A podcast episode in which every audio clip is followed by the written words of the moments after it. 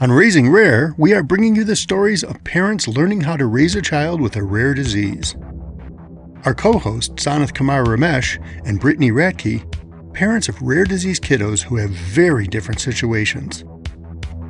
Sanath's son Raghav has an ultra-rare disorder known as Setagatian-type Spondylometaphyseal Dysplasia, or S S M D. Brittany's daughter Everly has been diagnosed with S E T D five, a mutation that carries with it the potential for a range of complications and even other diagnoses. My name is Kevin Fryer. After thirty years doing research and development at Pfizer, I started Salem Oaks to help patients and caregivers understand the world of biopharmaceutical R and D. Our goal on Raising Rare is to help and lift up our listeners by sharing the unfolding stories of these two families. We also feature the stories of other rare disease families, clinicians, researchers, and industry leaders in the rare disease community. If you'd like to follow these parent stories, please subscribe to Raising Rare on your favorite podcast platform.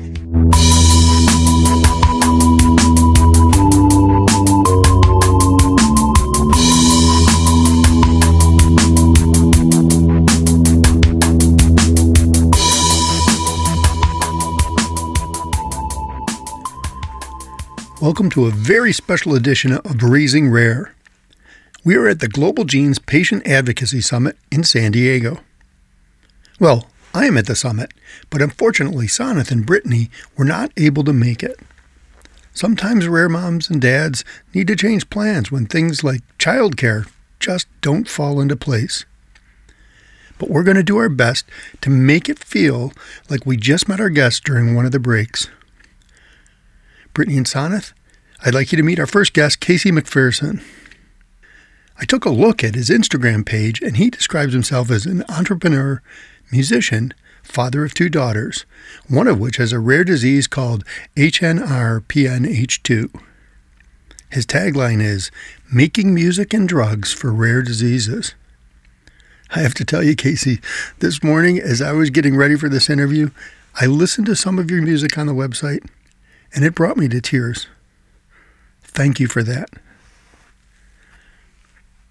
Thank you so much for joining, Casey, our, our little impromptu podcast here. I'm excited to be talking to you after a long time. I've been following a lot of your updates on LinkedIn and Instagram, but just haven't gotten a chance to catch up. We both have things going on, my friend. Yeah. Let, but speaking of things, you have a, a lab that you're building.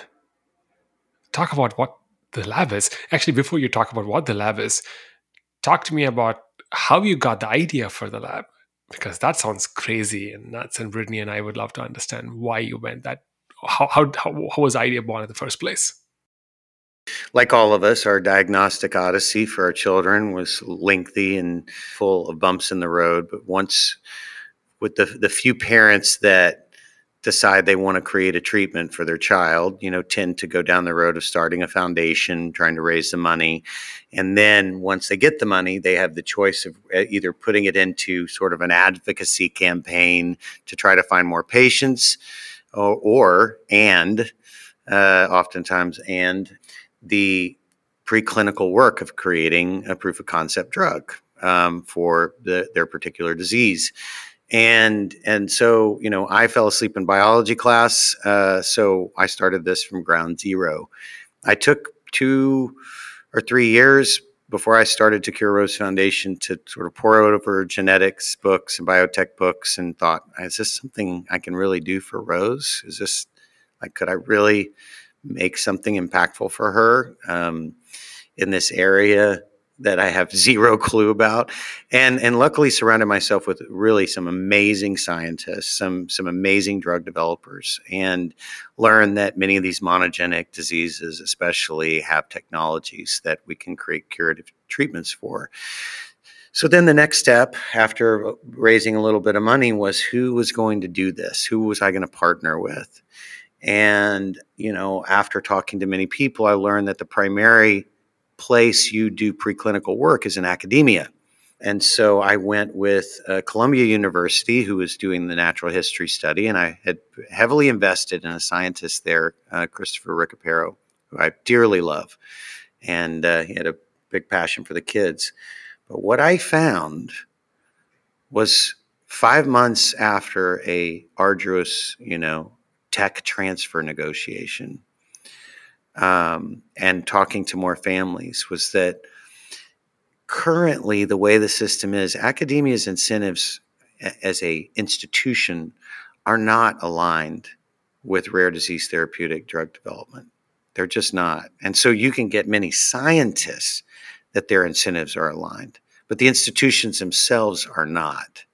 And and so you could replace Columbia with any other uh, uh, university, um, at least in the U S. I, I don't know about abroad.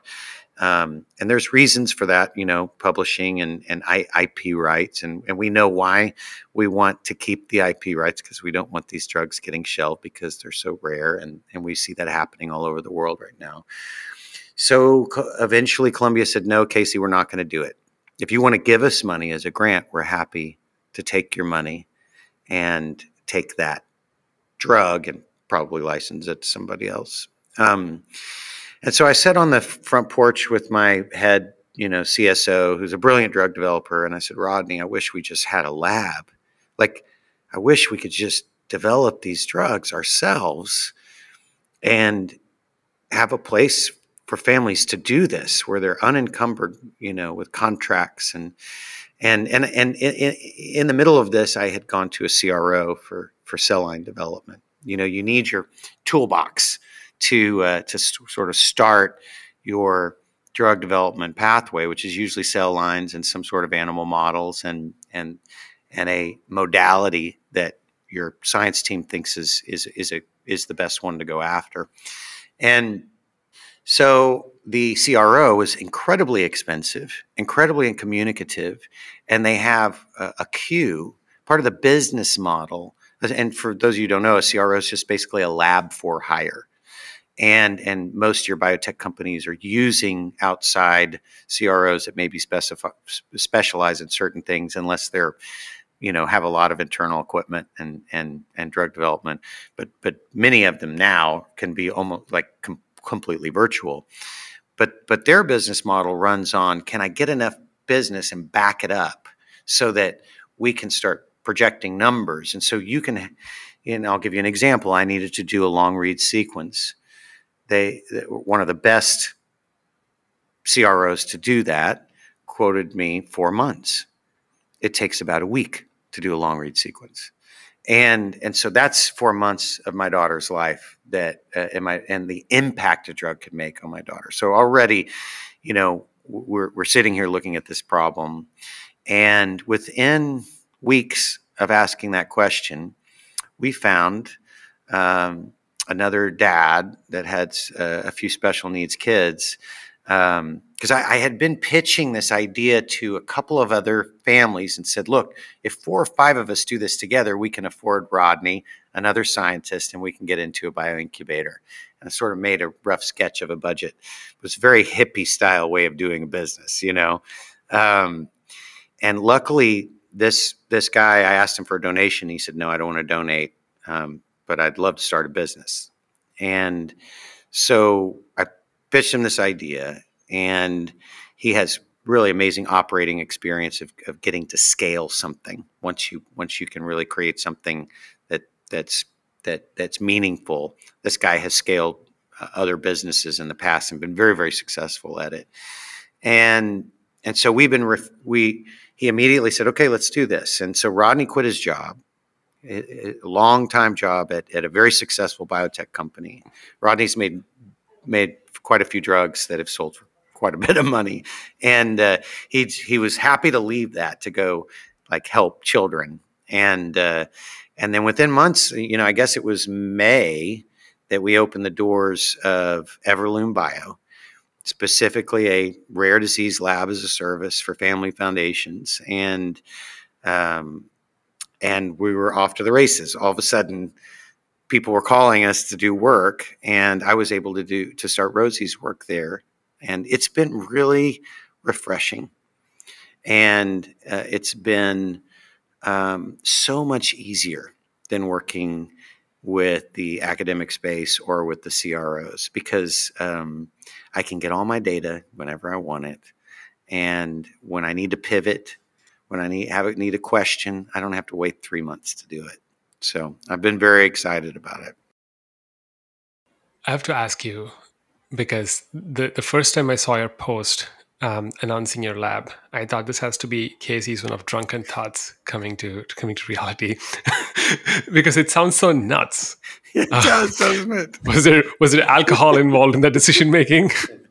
Yeah, I, I would I would love to say that, though. I've I've been sober for about uh, I don't know fifteen years now, so it it couldn't it couldn't have been that. It was really, I mean, Sanath, just like you did with the small with the repurposing stuff, it's really built out on this is an obvious need, and I was fortunate enough to have built a lot of trust around a drug hunter, drug development scientist, and without that need, without the scientist, and without an immense amount of funding, this could never have happened. You know, it would have just been one of those really great ideas that never would have surfaced. And so, you know, I feel very fortunate that we, I, I think there was something happening here that, that the world needs places like this. And so, you know, I feel, I'm really honored to get to like participate in the beginning of, of this sort of new pipeline of therapeutic development. Yeah, it's brand new and it's pioneering in in so many ways. And I think the the the, the part that I personally am just incredibly proud and happy about is the fact that you, with someone that has no experience and background in biotech, and all of us in this room basically don't have that background, are starting up enterprises that no one thought is possible to start up. And this is not just another, you know, um, uh, a, a kid sitting in a garage starting a software company, because there's plenty of those. You can start them these days with barely any money and just a laptop computer and an internet. But starting a biotech company from scratch without any prior knowledge and also without any contacts in this ecosystem. Well, I will say that the rare disease community, without the rare disease community, there's no way I would have ever been able to do this. You know, um, there is a, I, Sanath, I think you could relate that, that I may never be a, a neuroscientist, um, but there's a degree of creativity and thinking outside the box that is absolutely crucial in this time with the struggles of rare, rare disease drug development. And so it's been great to see a different side of me and, and the strength that I have as long as I stay in my lane. Um, but working with the scientists to, and I'm sure you've experienced this too, of, of giving them a platform to say, hey guys, how do we do this better? How do we do this faster? How do we do this cheaper? And start those conversations, because honestly, right now, nobody's got an incentive to make this faster and cheaper except for these family foundations. No, I mean, no one that I know of. And, and so having a lab now that we can implement those ideas and practices is just, you know, I'm I'm I'm so excited. Yeah, Brittany and I were just talking before we started recording Um, about how our personal life makes our professional life much better, and all the learnings and experiences from seeing our kids go through the, the trauma and the suffering uh, that they're going through makes us much better in in everything that we do professionally. And this is a, a great example of that, where you went from being a musician to a biotech entrepreneur in, in, in, in, without a formal degree, without, you know, one semester of college. Right? And and it's it's it, this is not a joke. And that's what I'm I'm, yeah. I'm just always just spellbound by, is this is not a joke. It's it's it's hard to understand, first of all, biology. Look at all of the people that just don't want to complete a biology course or or don't don't even want to take a biology major, with myself included. Um, and you know, I I I I went down that path, came out of it because I just couldn't make it through. And and now we're all quote unquote experts in the in the lane that we are focused on. What do you think has made the most impact um, in your personal life that um, allowed you to be successful? Uh, I, I don't know. I, I don't know if you want to call yourself successful, but I, in my mind, I think you are successful, even starting up something like this. What do you think um, are characteristics, skills, or traits that that helped you? Well, I, I think having mentors and knowing what you, like my dad said, you know not that you know not. And so if you can know that you know not that you know not, then it can create a healthy fear so that you surround yourself with people that you believe might know the not that you don't know, you know? And that sounded like a Doctor Seuss reply. And so, you know, people like Kevin, you guarantee, I guarantee you, I'm going to be talking to Kevin about this stuff over the course of time. Um, the teams that I've surrounded myself with are brilliant people. And and so, you know, that thinking, if I thought I could do this on my own, I would fail miserably. And sort of knowing that, that we need, that we're better together, that sort of really simple statement, um, I think has served me well personally in this, because, you know, I wouldn't be this far with Rose's drug without that um, community of of knowledge and experience. Speaking of which, how is Rose doing? Rosie is good. She, um, I just took her to the lab last week and showed her her own cells. Um, she didn't seem to care. She loved the red button that called the police um, in the cell culture room. And so the police came about three times.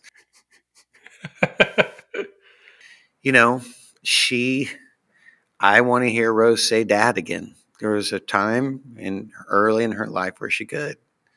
And I, I I want her to feel connected to me and to her mom and to her sister. And I would like to see her make friends, maybe even fall in love, you know, but I, I know for a fact without a genetic treatment, she will never have that opportunity. And, and so, you know, while I can love her and support her, you know, this this is just on the forefront of my mind to help her. Well, good luck, Casey. We are all rooting for you and for Rose. Thanks, Sanath. Appreciate it. Thanks for having me. Raising Rare is produced by Salem Oaks, empowering patients and caregivers to shape the future of medicine. Cure G P X four dot org is dedicated to finding a cure for S S M D. You can donate to Cure G P X four dot org on the Raising Rare podcast page or at Cure G P X four dot org. The S E T D five community is currently getting organized. We will let you know where you can donate soon. You can continue to follow Raghav and Everly stories next time on Raising Rare.